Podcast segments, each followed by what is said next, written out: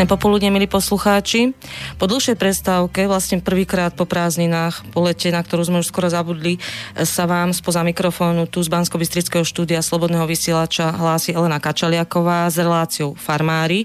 Pred dvomi týždňami sme mali reparát, tentokrát Farmári. E, nie som tu sama, už onedlho predstavím svojho hostia. Najskôr však chcem povedať, že e, bude mi pomáhať opäť, ako vždy, s technikou, s vašimi otázkami, či už mailovými alebo telefonickými Peťo Kršiak. Zrnu chvála. No a dúfam, že naše rozprávanie e, s podtitulom e, Príbeh slovenského biovína vás zaujme, že sa zapojíte do rozhovoru, že budete prispievať svojimi otázkami, postrehmi, podnetmi, či už na telefónne číslo sem do bansko štúdia na číslo 048 381 0101 alebo na známu mailovú adresu studiozavinaclobodnyvysielac.sk Ja dnes veľa hovoriť nebudem, budem sa len teda pýtať, pretože téma je pre mňa veľká neznáma v podstate a preto som rada, že tu po mojej právici sedí odborník, pán Robert Kušický, ktorý reprezentuje firmu e, spoločnosť e, Domina Kušický. Ale skôr, než niečo poviete, pán Kušický, e, chcela by som zacitovať z vašej webovej stránky ten úplný úvod. Na začiatku bol zanietený vinár a degustátor inžinier Ján Domin a jeho sen vybudovať rodinné vinárstvo. Po mnohoročných skúsenostiach s výrobou vína za bývalého režimu a s podnikaním s bioproduktmi v 90. rokoch sa začal zaoberať myšlienkou, čas taký citát, keď vinárstvo, tak ekologické. Tak vznikli základy rodinej firmy Domin a Kušický. Uviedla som to preto, lebo na ten úvod by som vás požiadala, aby ste nám a našim poslucháčom objasnili, ako teda spoločnosť Domina Kušický vznikla a na akých základoch vlastne už dneska buduje. Dobrý večer, ďakujem za slovo.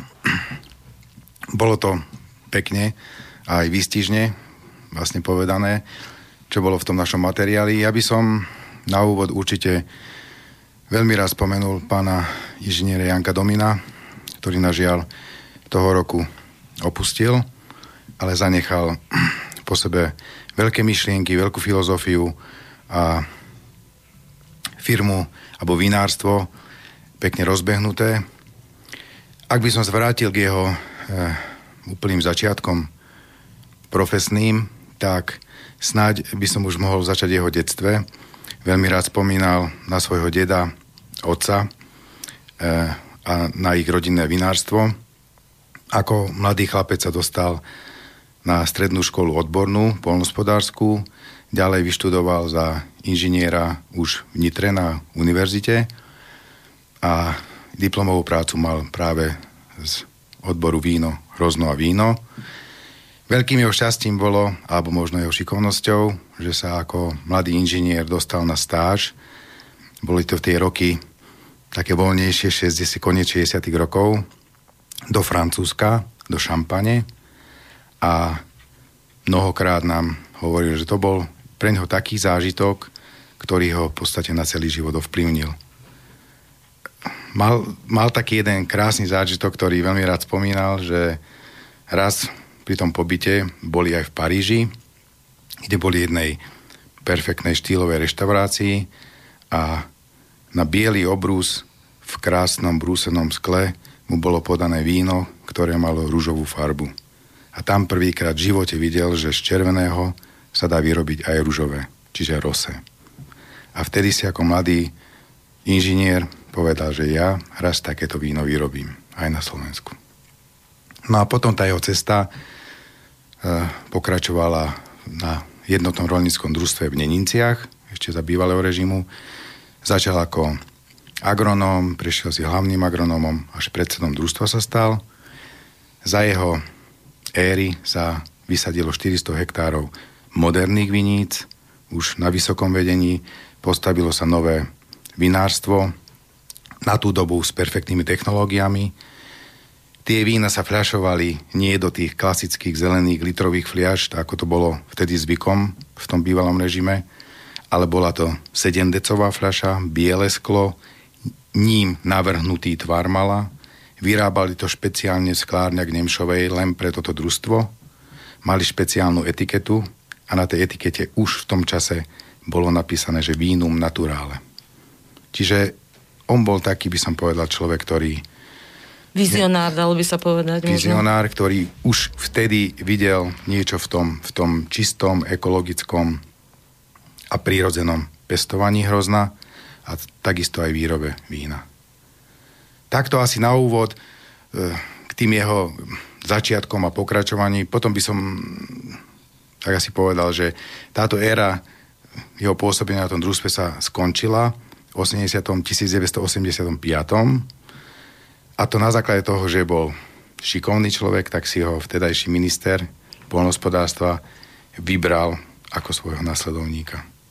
Čiže v 85. odišiel do Bratislavy, stal sa tam riaditeľom odboru, hej, mal tam množstvo podriadených a pripravoval sa na post ministra. V 90. alebo koncom 89. 90. roku sa udiala tá zmena spoločenská.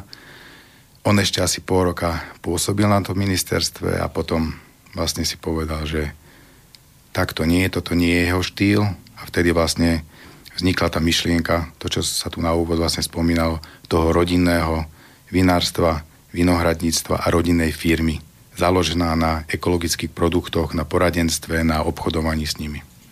On sa vlastne vrátil do toho prostredia, kde to budoval to jednotné rolnícke družstvo? Vrácal sa tam veľmi rád. E, to družstvo fungovalo ešte niekoľko rokov.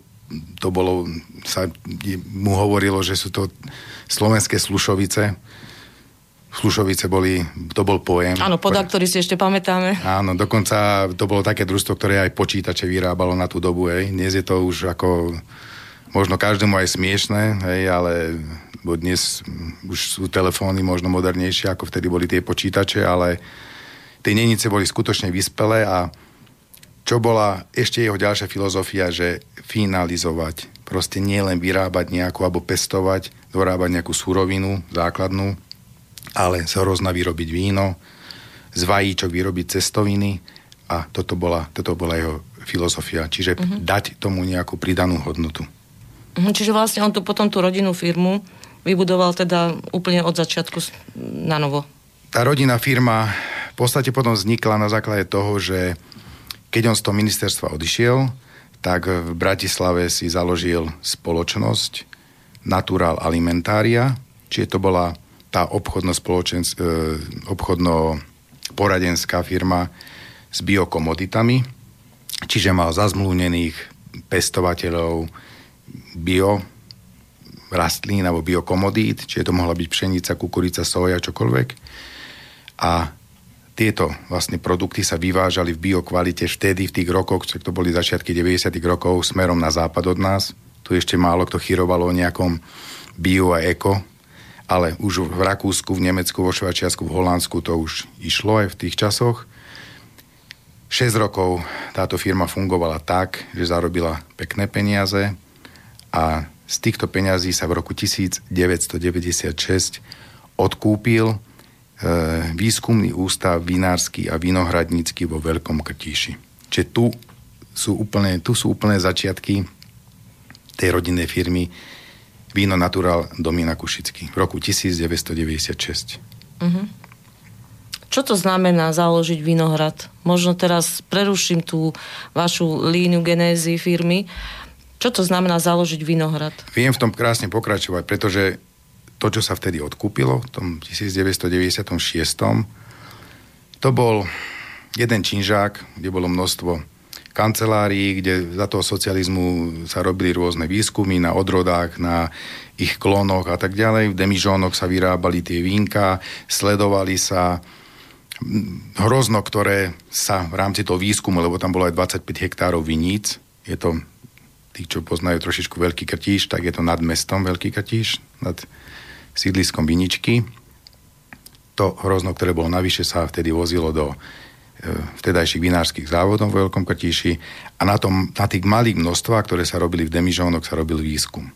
Plus takí, čo sú do toho troška nejakým spôsobom zainteresovaní, vedia, o čom hovorím, pestoval sa podpník a rezali sa očka.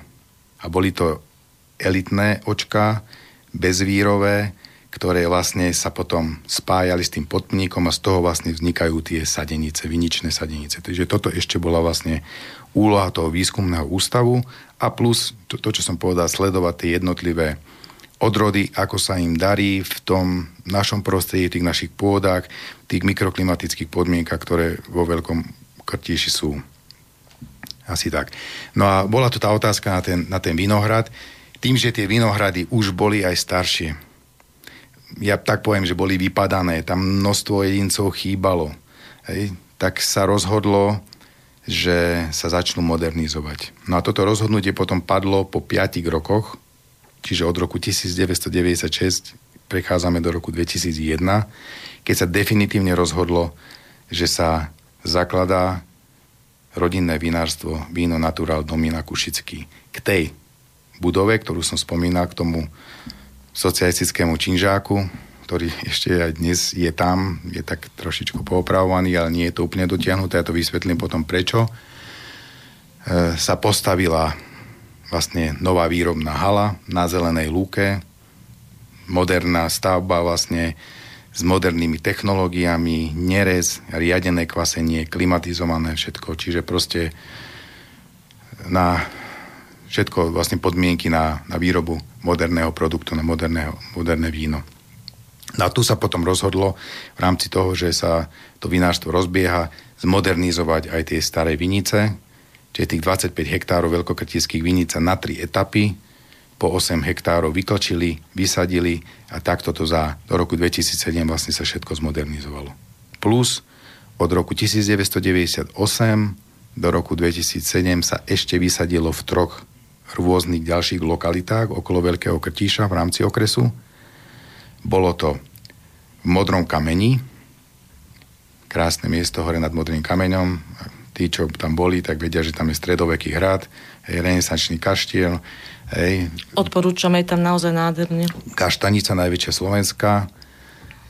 To je jedna ďalšia lokalita okrem veľkokrtických viníc. Potom ďalšia susedná dedinka sú Dolné Plachtince, tam máme v Dolnoplaktinskom chotári 10 hektárov vinicu a potom taká vzdialenejšia obec, obec Vinica, už názve to má, obec Vinica, tam máme 5 e, hektárov vinicu.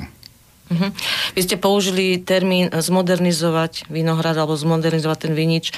Viete, like si asi predstaví, že proste zoberú sa nejaké tie sadenice, zasadí sa to. Ja som si ale na tej vašej stránke trošku študovala, aby som nebola úplne mimo obrazu, že to nie je také jednoduché, že ten vinič treba sadiť tak, aby sa pekne rozrástol, zároveň aby si tie jednotlivé korene nebránili, aby proste boli vzdušné, aby prepušťali svetlo, aby mohlo dozrieť, aby mohli dozrieť tie plody. Čiže je to okolo toho celá veda a preto zrejme to nie je až také jednoduché. No jednoduché to nie je, ale tieto veci sú proste dané, ako ten vinohrad má byť vysadený. Sú tam rôzne spôsoby, rôzne spony, šírka tých radov, vzdialenosť tých jedincov, mm, rôzne typy vlastne tých sponov. Poznáme rínsko-hesenský, hej, kde je to vlastne tá rastlinka vedená tak, že je do takej, do, medzi také dróty vlastne zapravená potom je to obsečkované.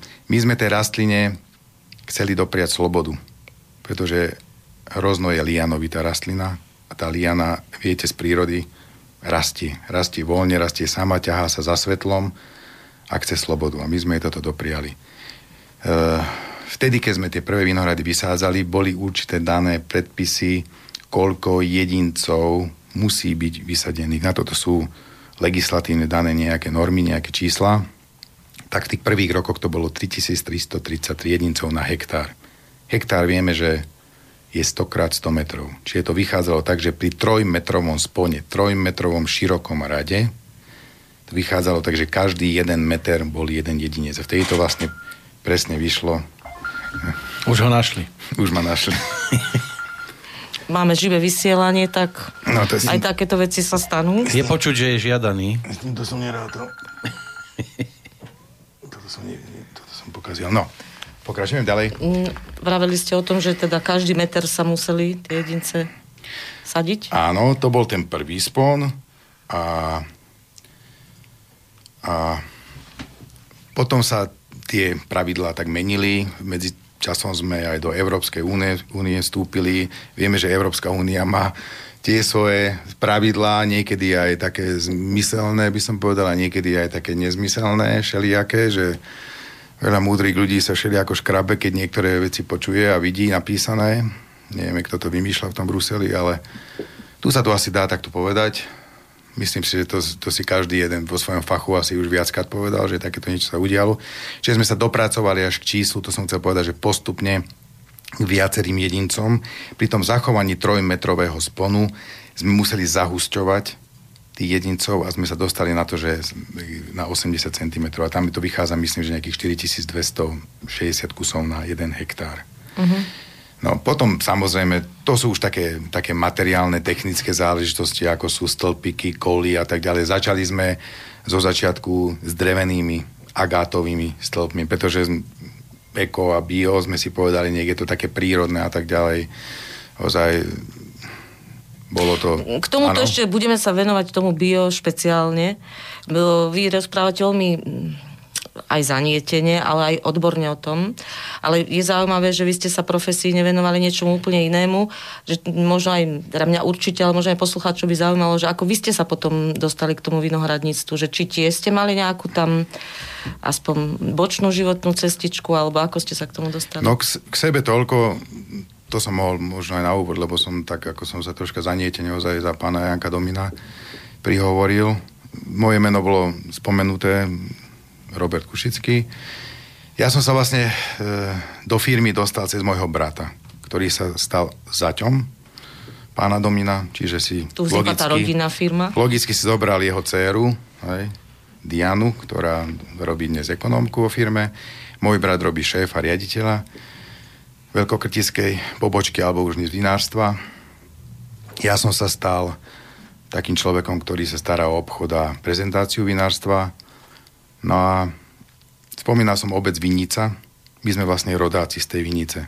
No a keď som hovoril o pánovi Jankovi Dominovi od útleho detstva, že bol k tomu vedený a bol pri tom, tak o nás dvoch, aj o mňa obratovi môžem povedať, že sme vyrástli v tom, ozaj od, od malička nás rodičia za ruky držali a išli s nami do toho vinohradu a ja stále tvrdím, že ako desaťročný chlapec som vedel všetko hrozne. Ja som vedel, ako sa pestuje, ako sa to oberá, ako sa, dá, ako sa z neho víno vyrába. Všetci moji spolužiaci, netvrdím, že už na základnej škole, ale od tých stredoškolských, čias až po vysokú školu vlastne mi boli ma spájali proste s tým vínom a s pestovaním hrozna, naštevovali nás tej vinici, lebo tá vinica je obec, kde nad, nad obcov je 400 pivníc u nás sa im hovoria pivnice, nie hajlochy, ale pivnice. Každý, kto v tej dedine býval, mal svoju viničku, mal svoju pivnicu a vyrábal víno. Aj v tom socializme. Samozrejme všetko nevypili aj tí ľudia, niečo sa predalo, boli svadby, boli narodeniny, boli oslavy, boli sviatky, niečo sa vymenilo za niečo a tak ďalej. Čiže aj vtedy to ľudia len tak akože nerozdali. Boli sme takí malí kapitalisti vtedy. No a keď sa rozhodovalo, že čo, ako, kde študovať, tak u mňa sa to nejak rozhodlo tak, že som sa dostal na pedagogickú fakultu do Banskej Bystrice. Takže... Bola taká odbočka trošku z toho vinárskeho prostredia. Tak, lebo maminka bola pani učiteľka, ocko bol učiteľ a ja som ako najmladší z rodiny som sa dostal k tomuto. Ani sestra, ktorá ešte, ktoré, ktorú som nespomenul, sa nevybrala touto cestou. Ani brat. Tak aspoň ja som splnil možno také rodičovské želanie alebo prianie.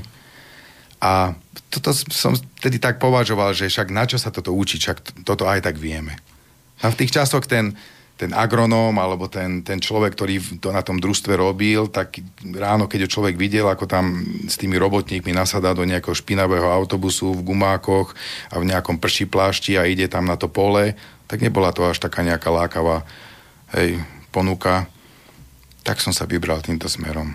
Ale dnes si to ináč chválim, lebo ja vrajím, že to, čo robím, k tomu strašne potrebujem to vzdelanie, ktoré mám. Čiže byť pedagógom a byť psychológom zároveň, lebo vedieť s ľuďmi robiť, odhadnúť ich potreby a ako s nimi hovoriť, kedy, čo, aký, aký spôsob zvoliť. Tak myslím si, že na, na toto mi to vzdelanie je vynikajúce. Všetko je tak, ako má byť a všetko sa nám raz na niečo zíde.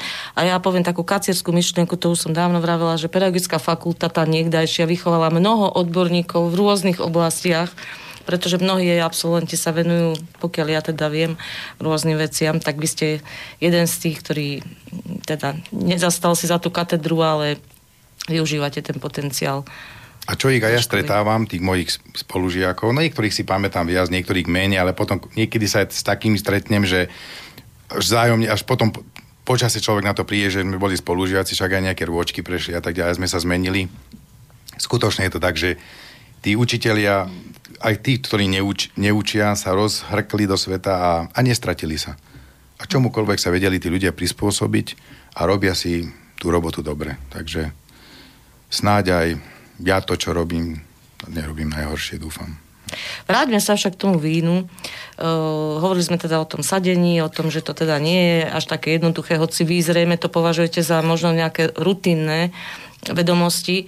Uh, mňa v, na tej stránke, keď som si študovala materiály, zaujala vec, ja to prečítam, aby som bola presná, taká veta. Uh, našim hlavným slogánom je dobré víno má svoju vlastnú zem. Je to veľmi taká vzletná veta, ale určite sa za ňou um, ukrýva nejaké také racionálne jadro. Čo to znamená? Každé víno musí mať svoju vlastnú zem. No, to je presne tá filozofia, ktorú sme si my zadefinovali, že ak raz bude to vinárstvo, tak musíme mať aj tú vlastnú surovinu. A tá vlastná surovina je vlastné hrozno. A keď chcete mať vlastné hrozno, potrebujete tú vlastnú zem vysporiadanú pôdu, dobrú pôdu, to znamená dobré polohy. Vinohrad je strašne citlivá alebo rast, hrozno, strašne e, citlivá rastlinka, ktorá je citlivá na chlad, aj na veľké teplo. To je tiež paradox. Síce je suchomilná a teplomilná. Správne orientované polohy.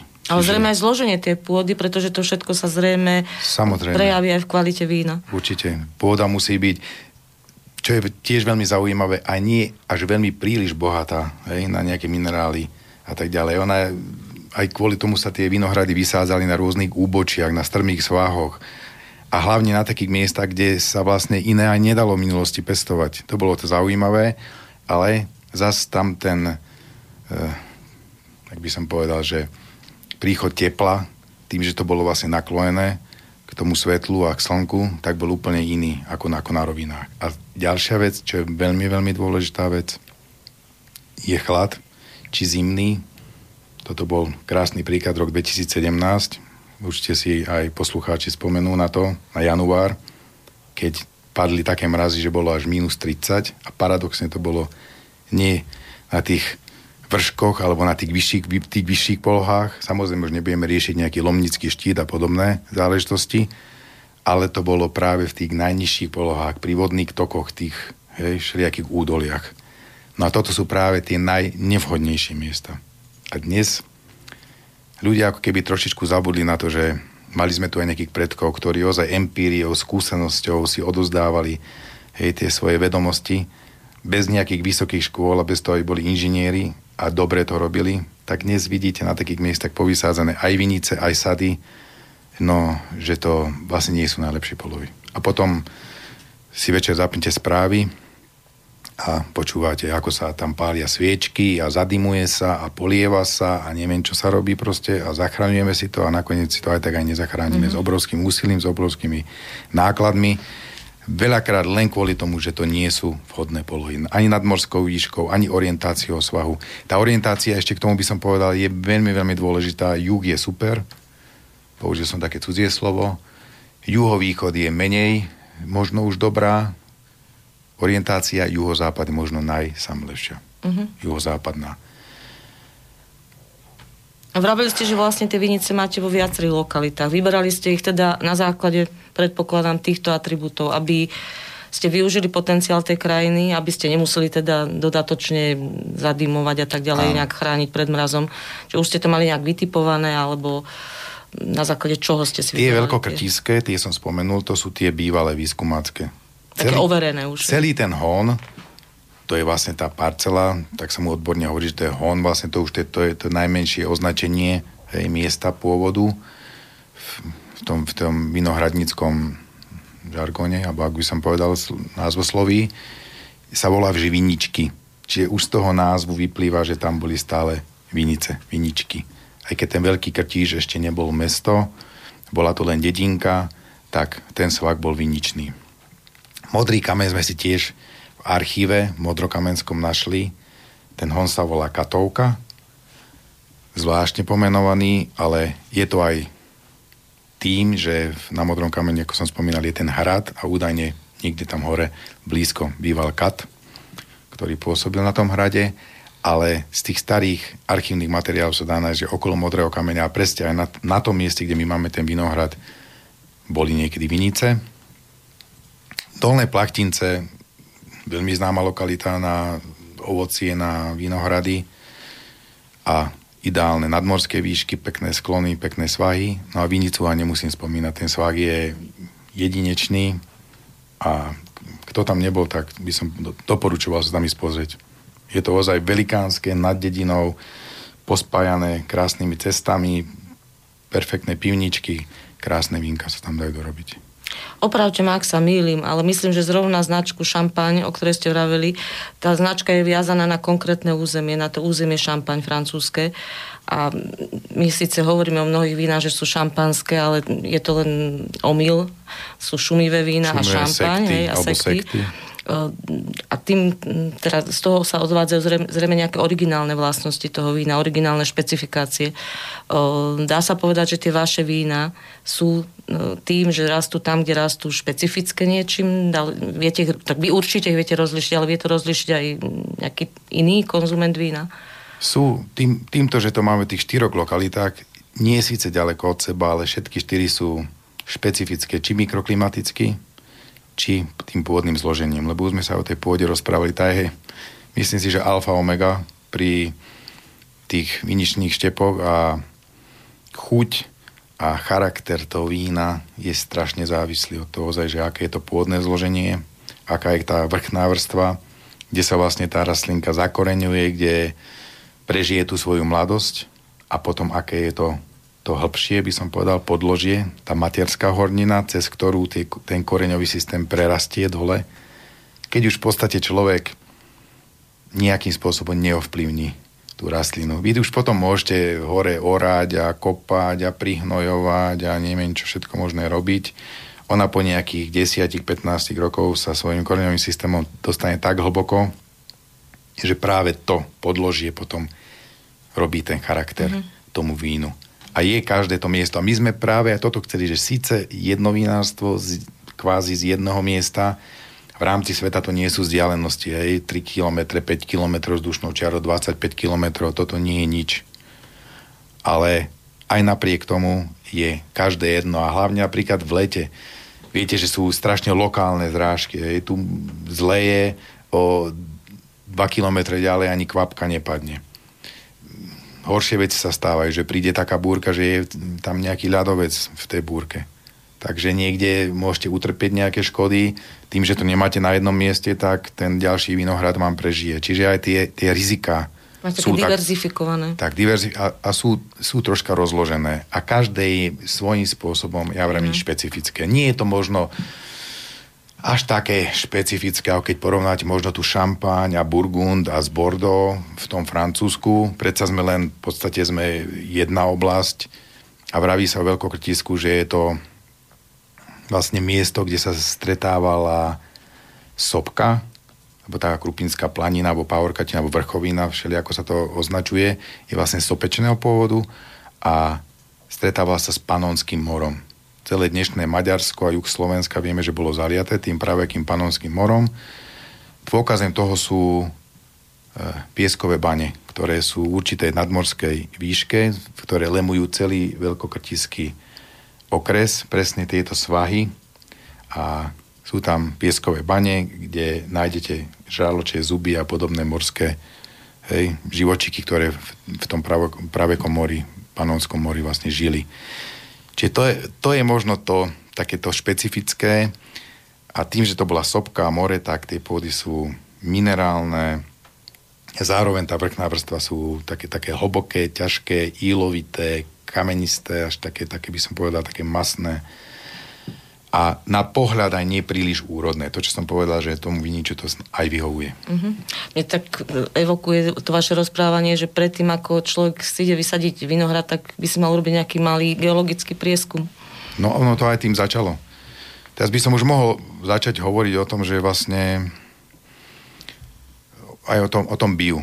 Lebo ak, ak vy sa chcete vlastne dostať... Áno, určite, to bude podstata toho rozprávania, len ja by som navrhovala, po pol hodinke rozprávania takú krátku predstavku a budeme hrať e, skupinu Beatles, ktorá bola obľúbená práve teda pánom Pánovi Dominom. Dominovi, Dominovi. Teda hráme to jemu. Dúfame, že nás niekde tam hore počuje.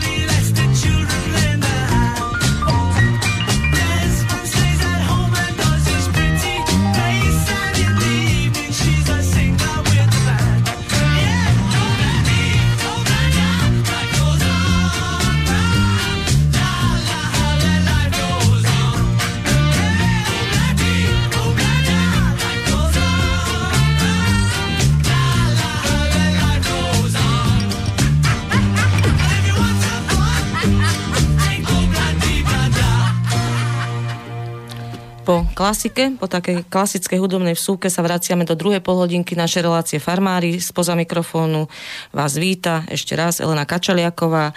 Dnešnou témou je príbeh slovenského biovína. Zhovárame sa s pánom Robertom Kušickým z firmy Domina Kušický. Mm, my sme si už niečo povedali o tom, ako firma sa profilovala, aká je história. Hovorili sme si o tom, ako sa zakladá vinohrad, alebo ktoré sú tie dôležité mm, nejaké princípy toho, aby vinohrad dobre prosperoval, kde by sme pokračovali? V tom, že pôda je dôležitá, aby víno sa vydarilo, aby z neho bol dobrý produkt? Trošičku sme ešte asi zabudli na nejakú samotnú registráciu. Hej. Samozrejme, dnes je to ústredný skúšobný ústav polnospodársky, kde sa vlastne registrujete. Podľa pod ministerstvo pôdohospodárstva alebo polnospodárstva. Toto keď všetko prebehne, ak chcete ísť do ekologického polnospodárstva, tak to obnáša ďalšie náležitosti a to je rozbor pôdy. Vy dávate na e, pôdoznalecký ústav pôdu, ak by vám tam zistili nejaké, nejakú kontamináciu alebo nejaké ťažké kovy, tak hneď v tej chvíli vlastne vám aj nepovolia ďalej pokračovať tejto iniciatíve. Ak všetko dopadne v poriadku, tak na základe tých rozborov, ktoré vám spravia, si doplníte živiny do pôdy. Viete, že vinič čo potrebuje, ktoré základné stavebné minerály alebo mikroprvky potrebuje. No a pri tom ekologickom alebo pri tom biu, ako sme ho spomínali, je veľmi dôležité, aby sa tie stavebné látky alebo tie mikroprvky nedoplňali ako umelou cestou. Umelou cestou, presne, chcel som povedať to MPK, ale neviem, či by tomu každý rozumel, ale organickou formou to musí byť, čiže keď sa vrátim naspäť, to, čo tu bolo, aj v minulosti, čiže maštálny hnoj, zelené hnojenie, hnojovka, močovica a tak ďalej. Mletý vápenec, ak treba upraviť pH v tej pôde, čiže všetko len vlastne organické veci, ktoré sa nachádzajú prírode. Ja by som to chcela tak zdôrazniť, to bio, hej, pretože tá relácia je aj tým výnimočná, že hovorím o bioprodukte, o biovíne. O, mnohí vinári, teda máme už viacero značiek na Slovensku, ale neviem, koľko z nich sa môže pochváliť tou nálepkou bio. To je jedna vec. A druhá vec je, že teda skutočne sú to oveľa prísnejšie podmienky hlavne pestovania a toho konečného spracovania viniča, ak teda sa nemýlim. Určite je to oveľa prísnejšie, tie pravidlá sú dané a sú celosvetovo dané. Toto veľakrát ľuďom vysvetľujeme, že toto nie my sme si ako firma niečo vymysleli. Proste takto to má dané aj francúzsky vinohradník, aj taliansky, aj španielsky, aj austrálsky. Čiže pokiaľ ide o bio, musí zachovať tie a tie postupy. Tie, tie pravidlá sú proste celosvetovo dané a na tých pravidlách pracovali veľkí odborníci, vedci, lekári. K tomu mala pripomienky aj Svetová e, zdravotnícká organizácia a podobné náležitosti. Čiže ak niekto nám nejakým spôsobom protirečí a neverí, tak mu, ja mu tak stále opatrne poviem, že asi o tom veľa, veľa neviete. Lebo keby ste o tom niečo vedeli, tak asi nám nejak neprotirečíte. Proste tam, tam sa nedá klamať a ak by ste aj chceli klamať, tak se, seba samého klamete a skôr či neskôr by ste boli odhalení. Pretože sme kontrolovaní, a mnohonásobne kontrolovaný a rôznymi organizáciami kontrolovaný. Štát je prvý, to je vlastne ten UKSUP, ten ústredný kontrolný skúšobný ústav polnospodársky. Potom už medzi tým vznikla aj kontrolná organizácia Slovenska, to je Naturalis, to je súkromná kontrolná organizácia. A podliehame aj superkontrole, to je z ktorejkoľvek členskej krajiny EU kontrolor a už sme mali aj takú s našimi ministerskými. Prišli vystúpili z auta, to by ste neverili, ako to funguje a každý si išiel po svojom proste. A kým nemali všetko totálne skontrolovať, ozaj idú vám do pôdy, do vinohradu, do listu, do účtovníctva, do skladov, do všetkého, kým všetko ne, nedopadlo tak, ako malo, tak ani, ani slovo neprehovorili mm. s nami. Je to, je to skutočne veľmi tvrdý a by som povedal, že dnes uznávaný autoritami kontrolovaný proces. Uh-huh. Vyzerá takýto vinohrad, teraz myslím, tie veľké lány, tie hektáre, vyzerá inak ako vinohrad, ktorý je ošetrovaný, no nazvem to klasicky, hoci pre mňa a podľa mňa klasicky by malo byť práve táto biovýroba, no. ale teda v súčasnom nastavení Vyzerá ten bio vinohrad inak ako klasický vinohrad? Veľakrát nám takto presne vravie, že no normálne, keď sa to tak robí, ako, a vy to tak, my vravíme, že takto by to malo byť normálne, lebo takto sa to tu robilo stovky alebo možno tisícky rokov je dokázané, že Rímania, starí Rímania striekali vinice. Lebo nás, to je taká, taká veľmi častá otázka. Vy nestriekate vinice?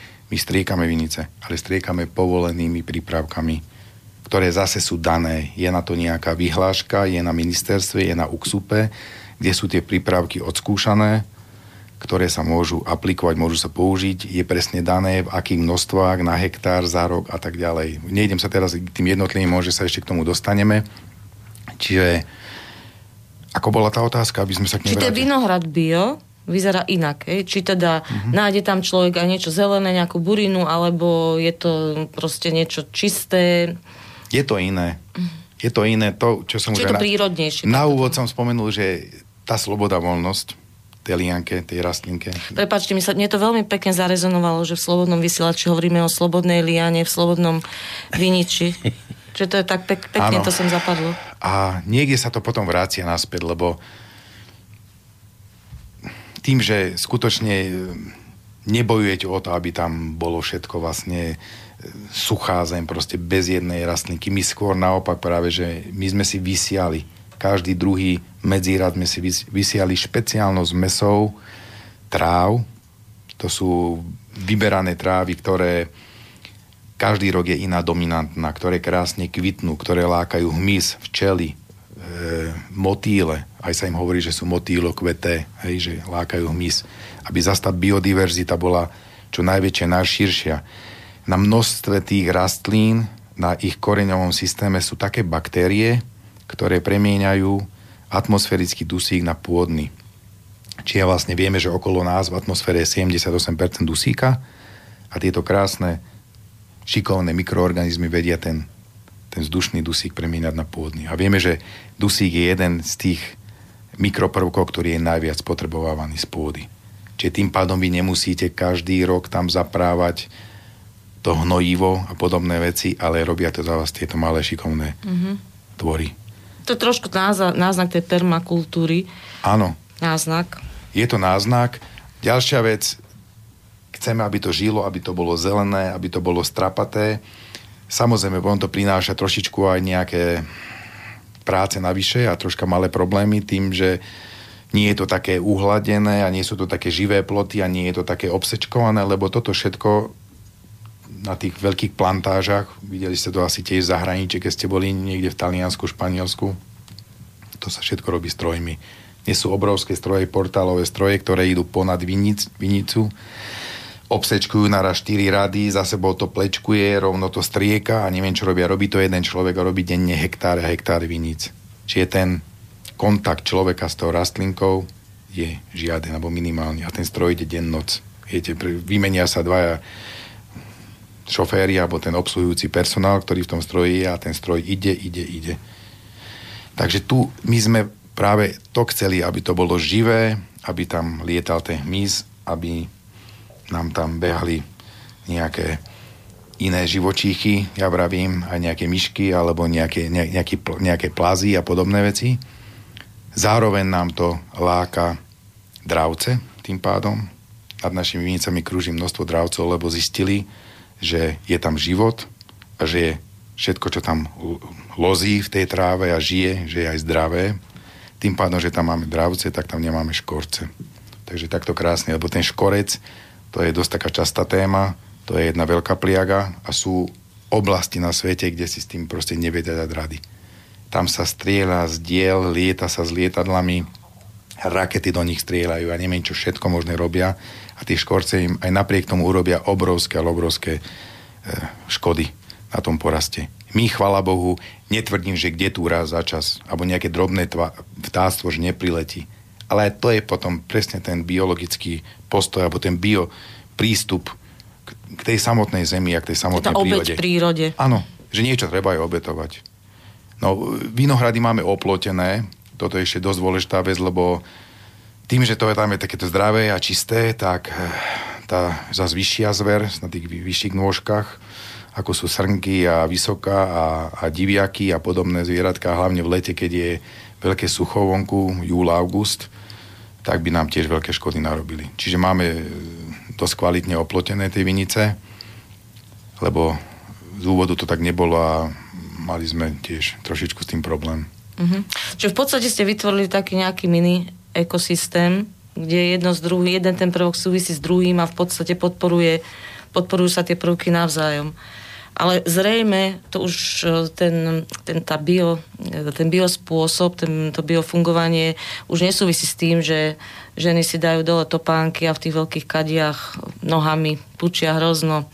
A to už zrejme asi až do, to, až do takýchto nuansov to asi nejde.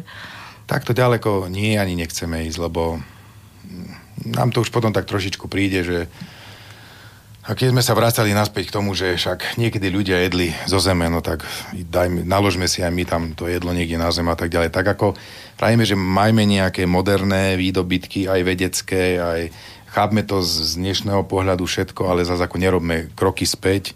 Používajme, používajme moderné technológie, moderné prípravky, ale v prospech toho, že chceme, chceme moderný, čistý a zdravý produkt vyrábať. Čiže nie silou a mocou teraz ako vo všetkom sa totálne vrátiť naspäť, že vypneme elektriku a nebudeme ani hadicu používať a presne a tie dievčatá nám to tam budú ako hej, šlapať a podobné veci.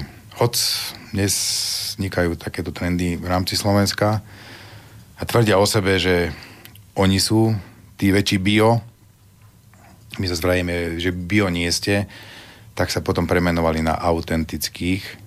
Možno ste o tom aj počuli. Je taká, taká južnoslovenská obec, kľudne to môžem spomenúť, Strekov, ktorý je týmto taký význačný. A už sme niekoľkokrát ako pripomenuli, že eh, hovorte o tom, že ste autentickí, ale nie, že ste bio, lebo bio je nie, o niečom úplne inom. Uh-huh. A to bio má potom ešte také jemnúčke ďalšie postupy, aj biodynamický, my sme k tej biodynamike neprešli, lebo tam to tiež tak jemnú linko za, zaváňa takým, nechcem povedať, že bosoráctvom, ale troška takými imaginárnymi záležitostiami, ako určité úkony robiť len pri splne mesiaca. No môže, keby ste to mali 10 korenov v záhradke pri dome, tak to všetko toto viete splniť, alebo do tretieho radu na desiatom kroku zahrabať kravský roh, ktorý je naplnený hnojom hej, trošičku to závania taký, takými to, možno, že to funguje, my sme toto neodskúšali a netvrdím, že raz aj do tej biodynamiky nepôjdeme, momentálne sme len klasický bio alebo eko alebo organik, tak ako sa to vo svete dosť často spomína, skôr to, to organické je také, by som povedal. To bio, ako sme spomínali, je také mnúčko sprofanované, lebo na Slovensku vznikla aj bionafta, aj biocement, aj biodoska, aj neviem čo všetko bio, aj biopredpoveď počasia, takže t- možno aj kvôli tomu tí ľudia tak jemnúčko tomu aj prestali veriť a už všetko je bio a tak ďalej, takže a za 15 rokov máme skúsenosti veľké, dobré, zlé, všelijaké, ale chvála Bohu, ako som už spomínal, ešte možno, že aj pred týmto vysielaním vyrastá tu taká generácia mladých ľudí, ktorí strašne chcú o tom vedieť a počúvajú nás proste a zaujíma ich táto téma. A paradoxne práve tá staršia generácia, tá odchádzajúca, tá tomu vôbec neverí. Tá, čo tak vlastne vyrástla, ja tvrdím stále, lebo pred tými 50 rokmi bolo všetko bio a nikto nič nemusel vysvetľovať. Aj mrkva bola bio, aj vajíčko bolo bio, aj sliepka bola bio. Ale potom prišla tá doba, Možno ale vravíte z tej skúsenosti chlapca, ktorý vyrastal v tom kraji, možno pomerne veľká časť ľudí e, vtedy, hovorím o tých starých časoch, ak teda môžem, poznala nitrianské knieža, poznala, aká ešte bola značka? Bakus. Bakus, proste bral to človek to víno tak nejak stereotypne. Biele, červené. Áno, že, že možno bolo naozaj kvalitné, ja o tom teraz nejdem nejak polemizovať, ale naozaj to človek bral možno s tým malým výberom tak, tak nejak štandardne, hej, toto sa kúpi tá fľaša. Môže možno sa stratil ten cit. Pred... Bolo aj kvalitné, lebo dnes sa množstvo ľudí snaží nás tu presviečať, že vtedy všetko bolo zlé a dnes je všetko geniálne. Ja vrajím, aj dnes je mnoho vecí nedobrých a je geniálnych, aj vtedy to takisto bolo. Aj s tým vínom, však to vieme aj z rozprávania pána Domina, že proste oni ako, ako tí pestovateľia hrozná, tí družstevníci, oni boli proste vystavení pred určitú úlohu a to bolo pestovať hrozno a pestovať o veľkých množstvách a nikto tam neriešil nejakú kvalitu a vysokú cukornatosť a podobne. Práve preto on hej, nechceli s touto cestou, kým to dávali do tých vinárskych závodov a toto od neho vyžadovali, no tak to tak robili. Ale keď už to družstvo malo samotnú výrobu a začali fľaš, fľašovať to víno a plniť, a dostávalo sa to víno do sieti interhotelov a dokonca sa to exportovalo. Boli časy, že vyviezli 100 tisíc fliaž ročne a to kupovali Angličania, Američania, Japonci. Viete, a oni už v tom čase pili aj, Japon, e, aj francúzske, aj talianské, aj španielské víno. Čiže ak by to víno nebolo splňalo nejaké parametre, tak by si asi neboli kupovali. Mm-hmm. Čiže nehovoríme o tom, že vtedy všetko zlé a teraz všetko dobré. Bolo aj tak, aj tak. No ne, nebolo všetko úplne optimálne, ale dalo sa určite aj vtedy. Ja na Margo to je staršie generácie, že, že no. možno niečomu menej verí. No ale predstavili sme už zakladateľov firmy, predstavili sme vinohrady, respektíve výrobu, ale my sme stále nepredstavili tie vaše vína. A tie si naozaj zaslúžia zrejme pozornosť. Čo teda, aké vína pestujete? Aké no, odrody? Pestujeme odrody, hroznové. Toto pestovanie vína, to mi také, také, také moravské, také, také, také čechizmy sú to. Často sa to používa. Že aké... Ja som like, ja si to môžem ja, ja, ja viem.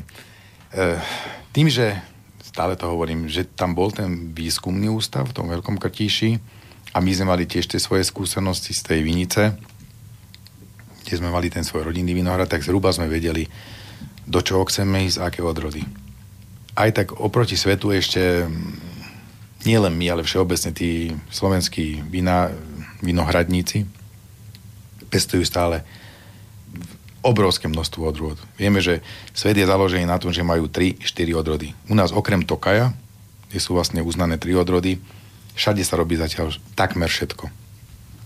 No my máme 8, 8 nosných odrôd. Môžem ich vymenovať. Uh, Pomenované sú ako rulandské, ale hovorí sa im ako burgundské, pochádzajú z Burgundska. A dnes tak moderne sa im hovorí, alebo celosvetovo sú pomenované, že sú to pinoty. Hej? A my sme už prvýkrát teraz ten Ruland biely alebo Burgund biely pomenovali ako Pinot Blanc, ako biely. Zase niekto môže hovoriť, že a prečo, keď ste Slováci a prečo tam píšete nejaký Pinot Blanc a tak ďalej. No dnes sa ten svet tak premiešáva, tí ľudia migrujú a mladí sa vracajú zo sveta a nás tu naštevujú množstvo zahraničných, všelijaké chodíme na rôzne výstavy a festivály a tak ďalej. Takže to pomenovanie Pinot myslím, že je na mieste. A tá slovenská, by som povedal, že zákaznícka e, záležitosť si sa s tým nejakým spôsobom vysporiada. Čiže Ruland biely alebo Burgund biely, sivý, šedý a modrý, to, sú tie, to je tá rodina tých Burgundov. Veľmi blízka odroda tomu je Chardonnay, tiež je to pochádzajúce z Burgundska, ktorá zažíva veľké výlety do nebies a potom zase pády dole. Po revolúcii, po roku 90, každý chcel piť Chardonnay, lebo to tak pekne znelo. Potom bolo obdobie, že nikto nechcel piť Chardonnay a teraz si myslím, že je zase obdobie Chardonnay, ale asi aj kvôli tomu, že ľudia na to prišli, že je to stará, dobrá, francúzska, osvedčená, osvedčená odroda, takže tam nie je pochýb, hoď stretávam ľudí, že mi rovno povie, že viete, čo to mi ja nelejte, lebo ja šardone nepijem. A prečo nepijete? Lebo šardone nepijem. To málo, na, na, na ktorú odrodu sa takto akože jednoznačne povie. Potom sme sadili na aromatické dve odrody a to je tramín červený, Sauvignon Blanc. A máme ešte jednu nearomatickú, to je Riesling Lasky. Premýšľam. A z červených odrôd máme ešte jednu nosnú odrodu a to je Cabernet Sauvignon. Čiže to je tých 8, ak si dobre spomínam, tak som nevynechal žiadnu. A potom v takých menších, menších množstvách máme také, že troška merlotu, trošičku hronu, to je taká zaujímavosť hron, sme Banské. To znie tak slovensky. Pekne slovensky to znie. Je to vyšľachtené na Slovensku, pani Dorotou Pospíšilovou. Aj tie vlastne všetky testy a všetko ostatné, čo po vyšľachtení vlastne má prebehnúť, prebehlo tu na Slovensku za pomoci pána inžiniera Korpáša. A dnes je to už uznaná odroda, už je v listine uznaných odrôd a okrem toho horonu, to je vlastne červená odroda, Všetky ďalšie slovenské červené novošľachtence sú pomenované podľa slovenských riek. Čiže máme Dunaj, máme Vách, máme Rimavu, máme Rudavu a tak ďalej. Mm-hmm. Všetky nemusím vymenovať, je ich viac. Čiže ten hrom som spomenul, čiže nie tak, že príjeme do Banskej Bystrice a načrieme z hrona a troška to rozriedime. Nie je to o tom. Z tých e, bielých odrôd ešte také, také záprašky, ak by som ja to pomenoval, alebo také v menšom množstve vysadené. Máme starú francúzsku odrodu Bionier napríklad. Máme muškát, muškát zlatý, to je južnotyrolský klon. krásne hrozno, už na pohľad. Stačí sa pozrieť na strape, za slinky vám vytečú, ale ešte krajšie arómy a v jednej odrode, ktorá sa volá Sauvignon, sa to nejakým spôsobom v takom malom množstve pridáva, čo je povolené a dáva tomu takú, takú jedinečnosť k tej odrode. A tak, asi. A máme ešte trošičku ríňaku. Ríňak to je zase taká zásobáreň kyselín, ktorá sú roky, že je ich menej, tak tedy tým ríňačikom si vieme zase pomôcť takto ako nejakým polgramom, jedným gramom. Stále je to v rámci jednoho vinárstva, stále je to naše hrozno a toto kupážovanie alebo toto miešanie je absolútne legálne a povolené. Toto no. vo francúzských vinárstvách je človek, ktorý je najlepšie platený, ktorý toto ovláda. Toto majstrovstvo. A robí sa to niekedy tak, že sa už rovno hrozno mieša, ak sú tak technologicky nejakým spôsobom dozreté, že sa to dá spojiť a spraviť už v ten deň, alebo potom sa to mieša tak, že sa vína miešajú vlastne rôzne tie odrody. Mhm. No, chuťové bunky už máme trošku tak... No a že je smutné, že sedíme teraz trošku na sucho. Tak celkom nie, ale, no, celkom aby, nie, ale... Sme, aby sme dokončili tú reláciu v dobrom duchu Ťažko a pri zdravom ume. tak ešte, ale budeme ešte tie chuťové bunky trošku to, Čiť. ak motivovať by som povedala, ale dáme sa až po pesničke, Peťo, máme tam ešte nie, nejakú no Beatlesovku? Jasné, tak ideme na to. Nech sa páči.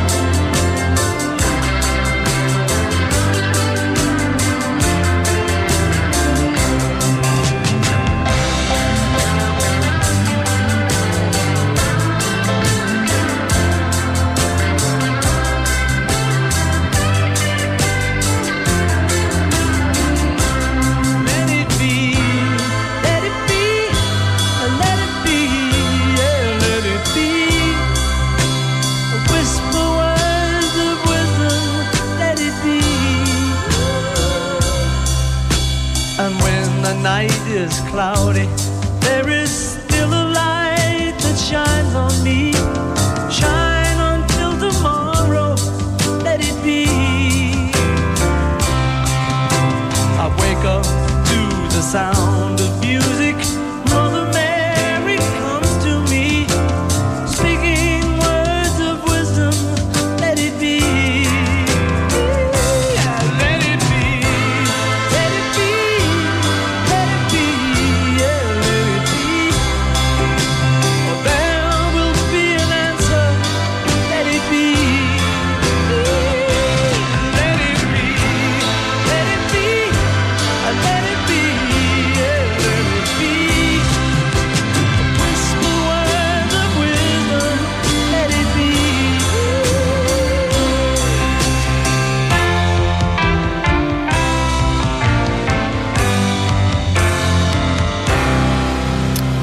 Ďalšej lahôdke od skupiny Beatles e, sme sa preklenuli do tretej polhodinky našej relácie Farmári. E, chceme vyzvať tých, čo nás počúvajú a tých, e, ktorí by sa chceli zapojiť do nášho rozprávania o víne. Aby nepopíjali nech si, aj, nech si dajú aj na naše zdravie, na svoje zdravie, ale rozhodne nech teda nám skúsia zavolať na známe číslo 0483810101 alebo nech nám napíšu svoj postreh, svoju otázku na e, adresu studiozavináčslobodnyvysielac.sk. Dnes som ešte nespomenula adresu, kam môžu naši poslucháči písať v prípade, že nás počúvajú z archívu.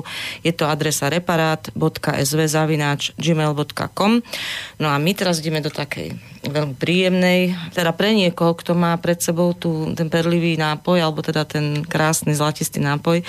Mm, ideme sa rozprávať s pánom Kušickým o tom, ako dá sa povedať o nejak, alebo ako sa dá víno vyhodnotiť, že je dobré, alebo ako hodnotiť kvalitu vína? No, trošičku sme aj na túto tému tak už niečo prehodili dnes, nejaké to slovíčko. A sme sa zhodli na tom, že víno je ozaj že subjektívne. Ja veľmi rád porovnávam víno a ženu.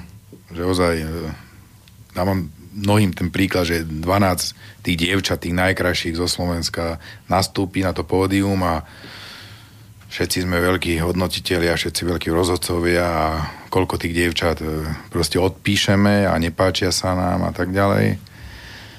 Čiže niečo podobné sa deje aj s vínom. Že ten pohľad na to víno je veľmi špeciálny, špecifický a veľmi subjektívny. Víno vám ale neodvráva. Víno neodvráva. Ráno možno aj hej. Ví, víno môže mať problém Víno môže mať nejakú vadu, víno môže mať nejakú chorobu. Toto by sa mal človek naučiť. A potom by som mal povedať, že to, že či je dobré alebo zlé, by nemal hovoriť, ale mal by hovoriť, že či mi chutí alebo nechutí. Lebo veľmi sa môže dotknúť človeka, ktorý vedľa neho sedí, ktorému práve to, ktoré on hovoril, bude najviac chutiť. A ten chudák si potom bude myslieť, že aký je on slabý odborník na to víno, čiže stále hovoríme sami za seba a ideálne, keď trošičku vieme o tom, ako sa to víno hodnotí a čo na ňom treba sledovať na tom víne. No, ak... no čo treba teda sledovať? Poďme postupne. E, ktoré, ktoré zmysly alebo vnemy to prvé... To je taká virtuálna degustácia. Virtuálna degustácia, ale keď to budeme pekne pomalinky, tak naši poslucháči tomu porozumejú. Áno, tak ako s tými dievčatami, tiež je to tak virtuálne, ano. tak aj pri tom víne Budeme to vínko tak pomalinky vyzliekať. Ako aj tie dievčatá prídu najprv tak pekne oblečená, na záver nám skončia v tých plavkách. Pani, ale no. skúsme to teda, aby sme to stihli, lebo toto je veľmi, začína to byť veľmi zaujímavé. A prečo sa ponáhľať? No. Takže v prvom rade sa pozrieme na to víno. Ono by malo byť naliaté v správnom pohári, zase ten pohár, to je taký, taký nešťastný slovenský názov, ja vravím, lebo to tak evokuje u nás nejaký kompotový pohár, ja stále vravím, ale nemáme na to nejaké také úplne typické, pekné... Čaša? Čaša sa spomína, na Morave sa hovorí sklenka alebo sklenička, to sa mi strašne páči a to by sme zase ako kradli im slova, to by nebolo asi to správne. Takže skúsme tú čašu, či je správna čaša na biele víno, trošičku menšia, na, alebo kalich, to sú väčšinou tých väčších na červené vína, sa im hovorí aj, aj, aj kalich na víno. Správna teplota, veľmi, veľmi dôležitá vec. Biele vína trošičku chladnejšie, 8, 10, 12 stupňov. Červené 16, 18. Čiže nikdy nie izbová teplota. Ak má niekto v izbe 16, tak ako berem. To je asi nejaký pozostatok z tých starých čias, keď ešte v tých izbičkách asi viac nemali. A to možno len niekde pri kozube. Však a rúžové takisto tak na hrane možno 6-8 ešte podchladenejšie ako biele víno. Čiže ten pohár, to sklo sa má zarosiť krásne, keď sa naleje. Keď sa pozrieme na, te, na ten mok, na to vínko, tak vidíme farbu. Zase každá tá odroda má svoju špecifickú farbu. Jedno je žltkasté, druhé je zelenkasté, tretie je svetlejšie, že sú tam rôzne odtiene toho vína a potom je čírosť. Čím je staršie víno, tým je čírejšie. Ono aj prirodzeným spôsobom sa víno čistí. Tie pevné čiastočky, ktoré sú v tom víne sedimentáciou vlastne padajú, tým, že sa stočí do čistej nádoby, ten spodok sa tam nechá.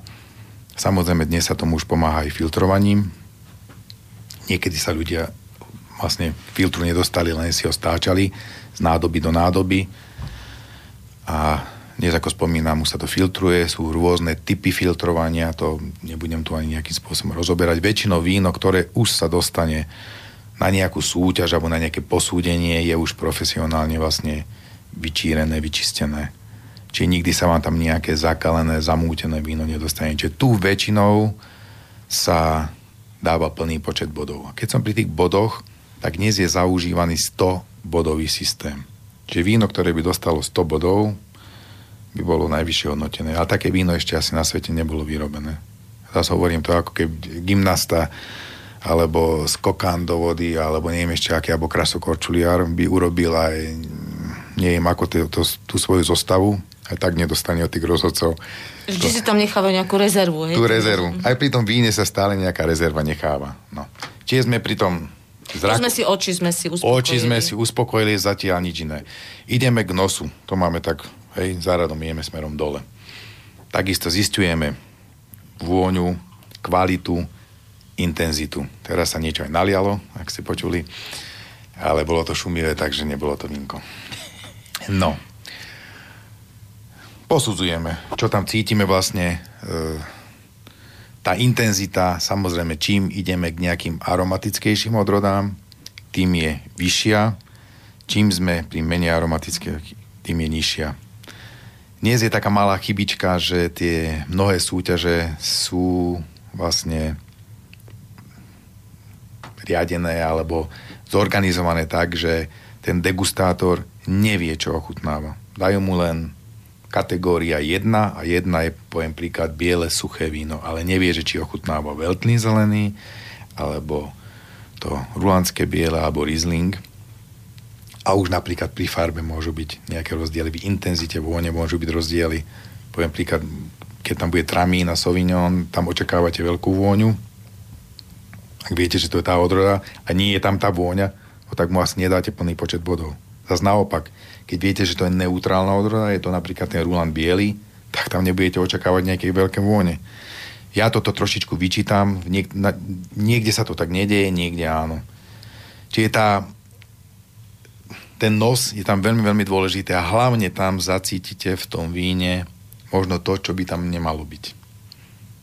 Keď tam pozitívne veci cítite, je všetko v poriadku, ale tam už môžu vzniknúť nejaké tie, nazvem to defekty, nejaké problémy, tie môžu vzniknúť zo zlej suroviny, z nejakých plesní, hnilôb, zo zlého technologického spracovania, zo zlej nádoby, zo zle, slabej hygieny, u toho človeka, alebo v tých priestoroch, alebo v tej pivnici, kde sa to víno spracovalo. A to, to sa tam veľmi ako často aj objavuje v tých vínach. Čiže tu už potom uberáte z tých bodov. A má šancu to zistiť aj neskúsený konzument? Určite, že má.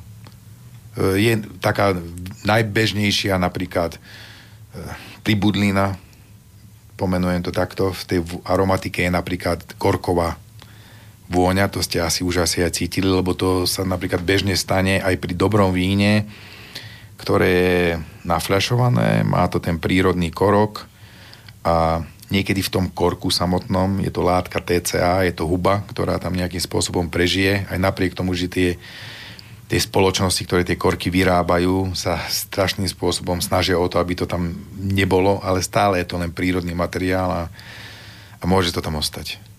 Takže toto je napríklad taká veľmi častá už pri hotových vínach. To sa aj, aj niekde v reštaurácii vám môže stať, aj pri drahom víne. Ak sa toto udeje, je povinný samozrejme, že čašník, ktorý, alebo ten somelier, ktorý vám to podáva, to zistiť. Ono sa to dá už pri tom vlastne vytiahnutí toho korku z tej fľaše zistiť, keď si k nemu priňuchnete, za to sa to tak aj ovoniava, ten korok. Ak by to nebolo úplne jednoznačné, tak keď sa naleje trošičku vína, a tedy by to mal zas ten somelier alebo ten čašník, to vaše víno, ktoré by ste si, alebo ste si objednali, mal by si z neho odpiť a keď má nejaké pochybnosti, to víno by mal hneď stiahnuť a doniesť druhú flešu. No ale to, čo som predtým spomínal, že tam tých, e, tých defektov v tej, tej vôni môže byť veľké množstvo. Samozrejme, že toto je, toto si treba trénovať. V prvom rade treba sa na takom mieste narodiť, od malička byť v tom prostredí a potom v určitom čase po nejakom oddegustovaní, po nejakom vypitom množstve vína si aj urobiť nejaké, nejaké skúšky, sú na to nejaké senzorické skúšky, robí sa to na Chemicko-technologickej fakulte v Bratislave a dostanete vlastne taký ako certifikát, že môžete chodiť ako degustátor potom do, do komisí. Máte to na 3 roky a treba to každé 3 roky obnovovať. Čiže je to tak trošičku aj o, o takom talente človeka. Ja stále vravím, že niekto vie krásne písať, druhý vie pekne spievať možno títo dvaja nebudú vedieť dobre degustovať. A zase naopak, dobrý degustátor zase nemusí vedieť dobre spievať. Je to určitý talent. Stať sa dobrým. Degustátorom sa môže stať každý, ale či bude aj dobrý degustátor, to už nie je isté. A tí najlepší potom chodia do tých najlepších súťaží a do medzinárodných súťaží a žiaľ sa niekedy dostanú do tých komisí možno aj takí, ktorí nie sú úplne najlepší, a práve preto potom tie degustačné komisie pozostávajú z viacerých členov. Poviem príklad, to isté víno ochutnávajú piati. Každý z tých piatich dá nejaké bodové ohodnotenie. Najvyššie hodnotený a najnižšie hodnotený sa škrtne a tí traja, ktorí vlastne sú v strede, ktorí sa tak najbližšie priblížili sa, sa počítajú a vlastne vyrobí sa priemer. Aby to víno bolo čo najobjektívnejšie ohodnotené. Proste No a už sme sa priblížili k ďalšiemu zmyslu, tým je chuť. Áno. A ja už, neviem, či cez prestávku, alebo pred reláciou som tak trošku štipliavo poznamenala, že niekedy, keď si človek číta tú etiketu na víne a o, je tam napísané, čo všetko teda obsahuje zadnú chuť e, po malinách, po orechoch. No a ja ako neznala vína sa napijem tak či to nie je do, do istej miery sugestia, že potom ako si to prečítam, tak si poviem, aha, áno, je to tam. Akým spôsobom to človek takto vie identifikovať, alebo či to nie je reklamný ťah? Svojím spôsobom každá tá odroda má nejaké špecifika. Záleží od, od úrody, od ročníka, nakoľko sa tie jej špecifické vlastnosti aj v tom samotnom víne ukážu. Od technológie, na ktorej to spracoval, od postupov technologických, tam sú obrovské možnosti. Asi od počasia v tom roku. Od počasia, od, od kvasínky. Kvasínka je strašne, strašne dôležitá, by som povedal, záležitosť, ktorá to víno nejakým spôsobom nasmeruje.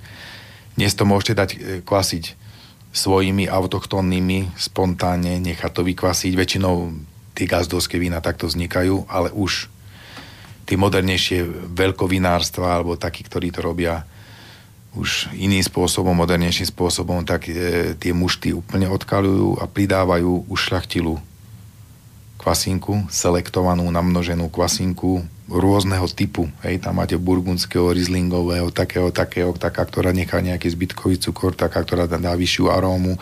Čiže to kvasinko sa dá strašne ovplyvniť. Výsledný efekt.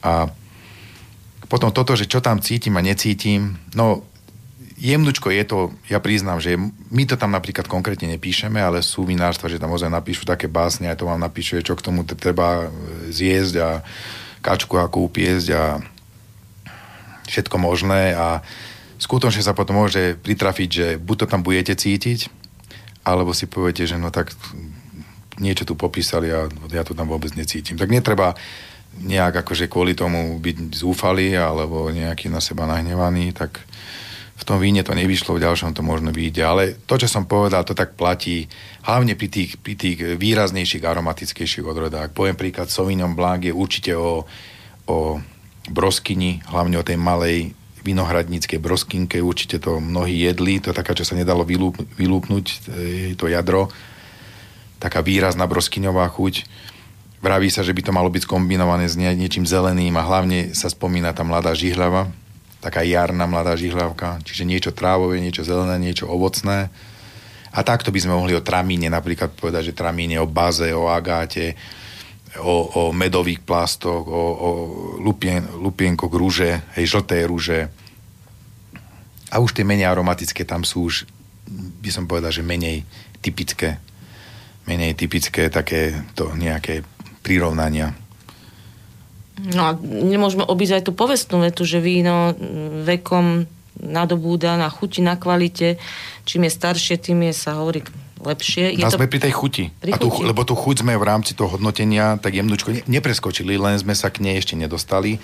To je si myslím, že tá najdôležitejšia vec. Lebo jedna vec, že niečo som videl, niečo som cítil a teraz si to idem nejakým spôsobom spájať a tie ústa si hovoria o, na, o všetkom, dá sa povedať.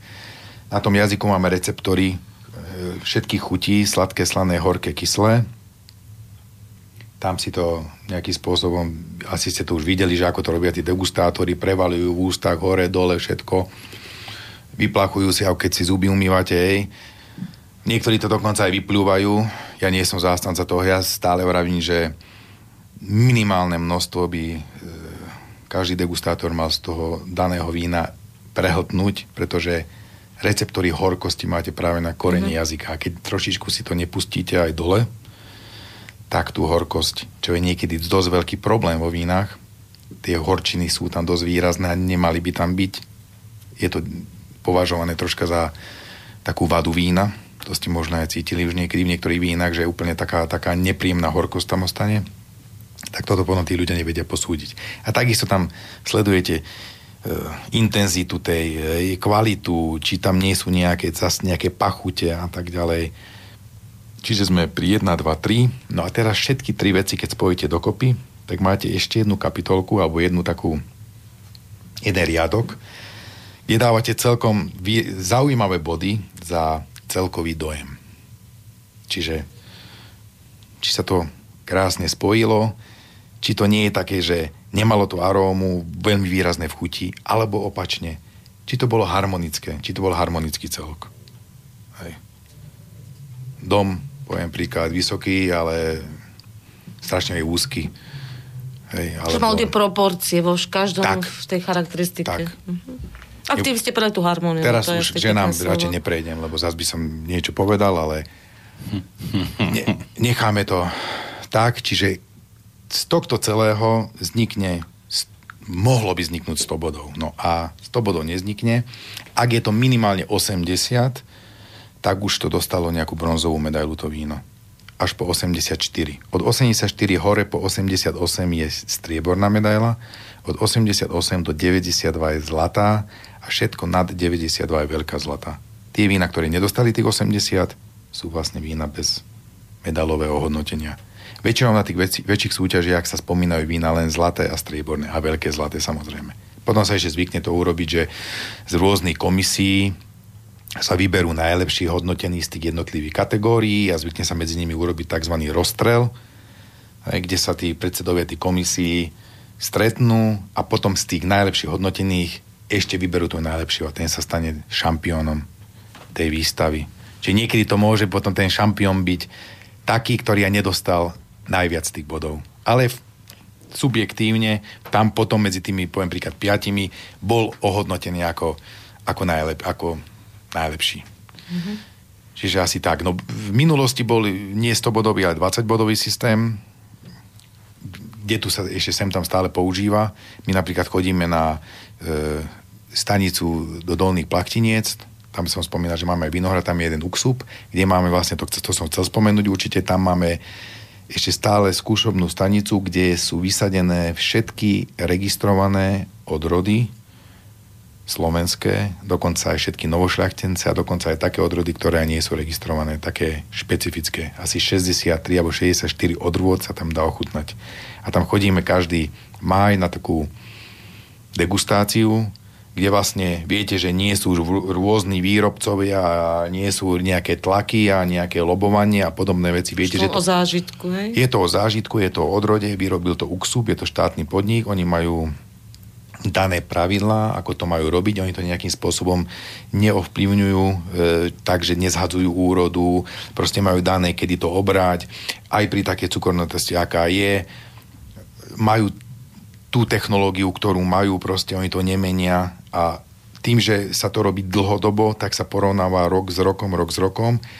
Dokonca sa spätne potom pozerajú, aký, aké má ktoré víno archivačný potenciál a podľa toho, že napríklad môže byť, že v prvom roku bolo fantastické, ale zistíte, že už ako jednoročné je zlé a dvojročné sa už nedá vypiť.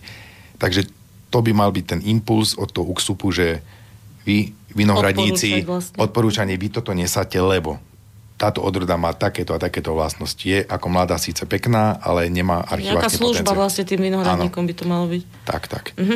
Ja som hrávala o tom veku, eh, keď človek pozerá len krátko, pretože už čas nám kráti, ešte by som sa chcela vás opýtať, že aké máte nejaké méty, sny a tak ďalej. Čiže už len jednou vetou možno, keď človek vidí vo filme že tam nejaký človek ide do pivnice a vyťahne zaprášenú flašu 200-ročného alebo neviem koľko, akého starovina. Naozaj to víno tým vekom do nekonečná nadobudne na kvalite, alebo to nie je celkom pravda, že či to nie je trošku taká povera o archívnych vínach. Do nekonečná asi to víno asi nie Či už potom nemá takú skôr historickú hodnotu? Historickú hodnotu. Boli sme aj my v nejakom francúzskom vinárstve môžem aj spomenúť Chateau Margo a mali tam z 1700 a tak ďalej. Fľaše ozaj tak zapadnuté a skôr to už bolo múzeum, že ľudia tam chodili a pozerali cez tie mreže na to a hýkali. Ale už asi v živote nikto možno tú fľašu ani do ruky nezobere a nikto to ani neochutná, že čo tam vlastne je v tej fľaši. Takže každé víno má nejaký svoj život, aj, aj odrodami je to niekedy dané, že niektoré sú ozaj na krátku trať urobené. Poviem príklad, taká odroda ako Miller, Turgov a tak ďalej je vhodná na tieto mladé, rýchle vína, ak sa vraví, že vypiť do Vianoc. Netvrdím, že musí byť, ale tým, že ona má aj geneticky nižšie kyseliny, tak e, nemá takú trvácnosť. No a potom zase sú vína, ktoré možno do roka ani vypiť neviete, lebo stále je to súrovina, ktorá e, je treba, aby vyzrie, vyzrievala. A mnohé vína potom ďalej vo fľaši. No naša Naša filozofia je, že biele fľašujeme po roku, roku a pol. Fľašujeme, čiže dovtedy nám tie vína zrejú, robíme s nimi v pivničných priestoroch, tzv. ich školíme a nechávame ich vyzrievať. Keď máme aj tú školu spomenúť, keďže som aj pedagóg. A červená aj 2-3 roky. A potom, ja vravím, že keď to nesilíte, to keby ste chceli z 12-ročného dievčaťa urobiť tú misku. No, možno, že aj to sa dá dnes, e, tento svet aj zázraky vie urobiť, viete, no, šikovných chirurgov máme a plastiky sa dajú urobiť všelijaké, ale a toto sa, dá, toto sa žiaľ dá urobiť dnes aj v tom vinárstve a všeobecne v tom potravinárskom priemysle. Sami vidíte, k tomuto sme aj neprešli, že čo všetko, a to je, ja hovorím, že len špič, špička ľadovca, čo tu vypláva raz za čas niečo, teraz boli tie vajíčka a podobné záležitosti a predtým kadečo iné tak toto bola aj naša filozofia, že svet nezachrániť, čo vieme, že, že bárs by sa nám to podarilo, ale ho nezachránime, ale nepridať sa na stranu tých, ktorí ho likvidujú a žiaľ Bohu, ja si myslím, že ľudstvo si ho, či chceme, či nechceme, si ho likviduje. Týmto všetkým, čo okolo seba púšťame a roztrekujeme a exhaláty, ktoré púšťame do ovzdušia, hej, to sú tony a tony, lebo aj to nám bolo vytknuté, že akí ste vy bijáci, však aký dáš prší. No, tak sme mu tomu pánovi asi vysvetlili toľko, že za to my hádam už nemôžeme. Že čo tie veľké fabriky vypúšťajú, že aký dá sprší. Takže toto neovplyvníme žiaľ, ale to, čo my vieme ovplyvniť, tak to, to robíme tak, ako máme robiť. No. A ozaj prírode blízkymi by som povedal, že postupmi veľmi veľa ľudskej práce, bez tých tvrdých chemických prípravkov, bez akýkoľvek herbicídov, systémových prípravkov a za pomoci, to som ešte nespomenul, za pomoci biologických hej, činiteľov alebo biologickej ochrany a to je napríklad dravý roztoč, čiže máme chrobáčiky, ktoré sme si vysadili do vinohradu.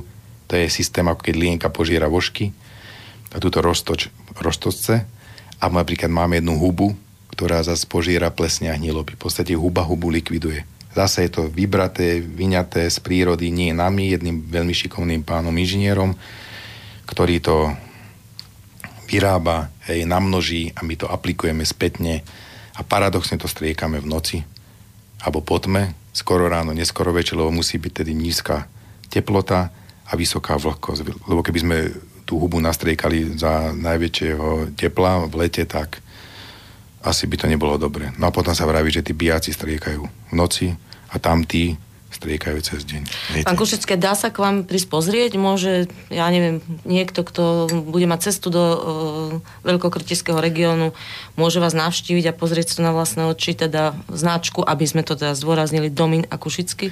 Tí, čo nevedia, kde je Veľký Krtíš, tak im to poviem, že je to tak, že Banská Bystrica zvolen Veľký Krtíš, tak to dúfam, aj to úplne skoro na jednej osi sme dole, čiže ozaj, že juh Bansko-Bystrického kraja Sme 17 kilometrov od prvého mestečka maďarského, čiže sme taká, také poloslovenské, polomaďarské územie. E, veľmi radi privítame všetkých, ktorí sa rozhodnú k nám prísť a toto, čo som tu dnes hovoril, vidieť potom budú môcť hej, na vlastné oči.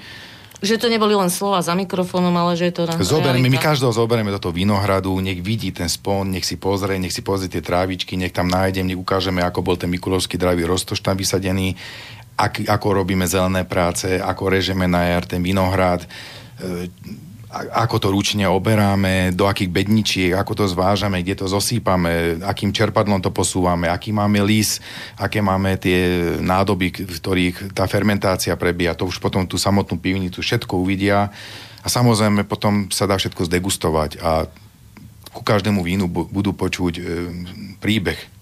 Veď my tu asi nestihneme všetko spomenúť, tak povedzte, kde by posluchači mohli tieto informácie nájsť už teraz, teraz po odvysielaní relácie tak našu stránku uh-huh. si môžu Môžete spomenúť? naturalvino.sk a nájdu nás už dosť na veľa miest, tak aj po Slovensku určite nie je na nejakých čerpacích staniciach a v nejakých veľkých sieťach, reťazcoch a tak ďalej, obchodných centrách.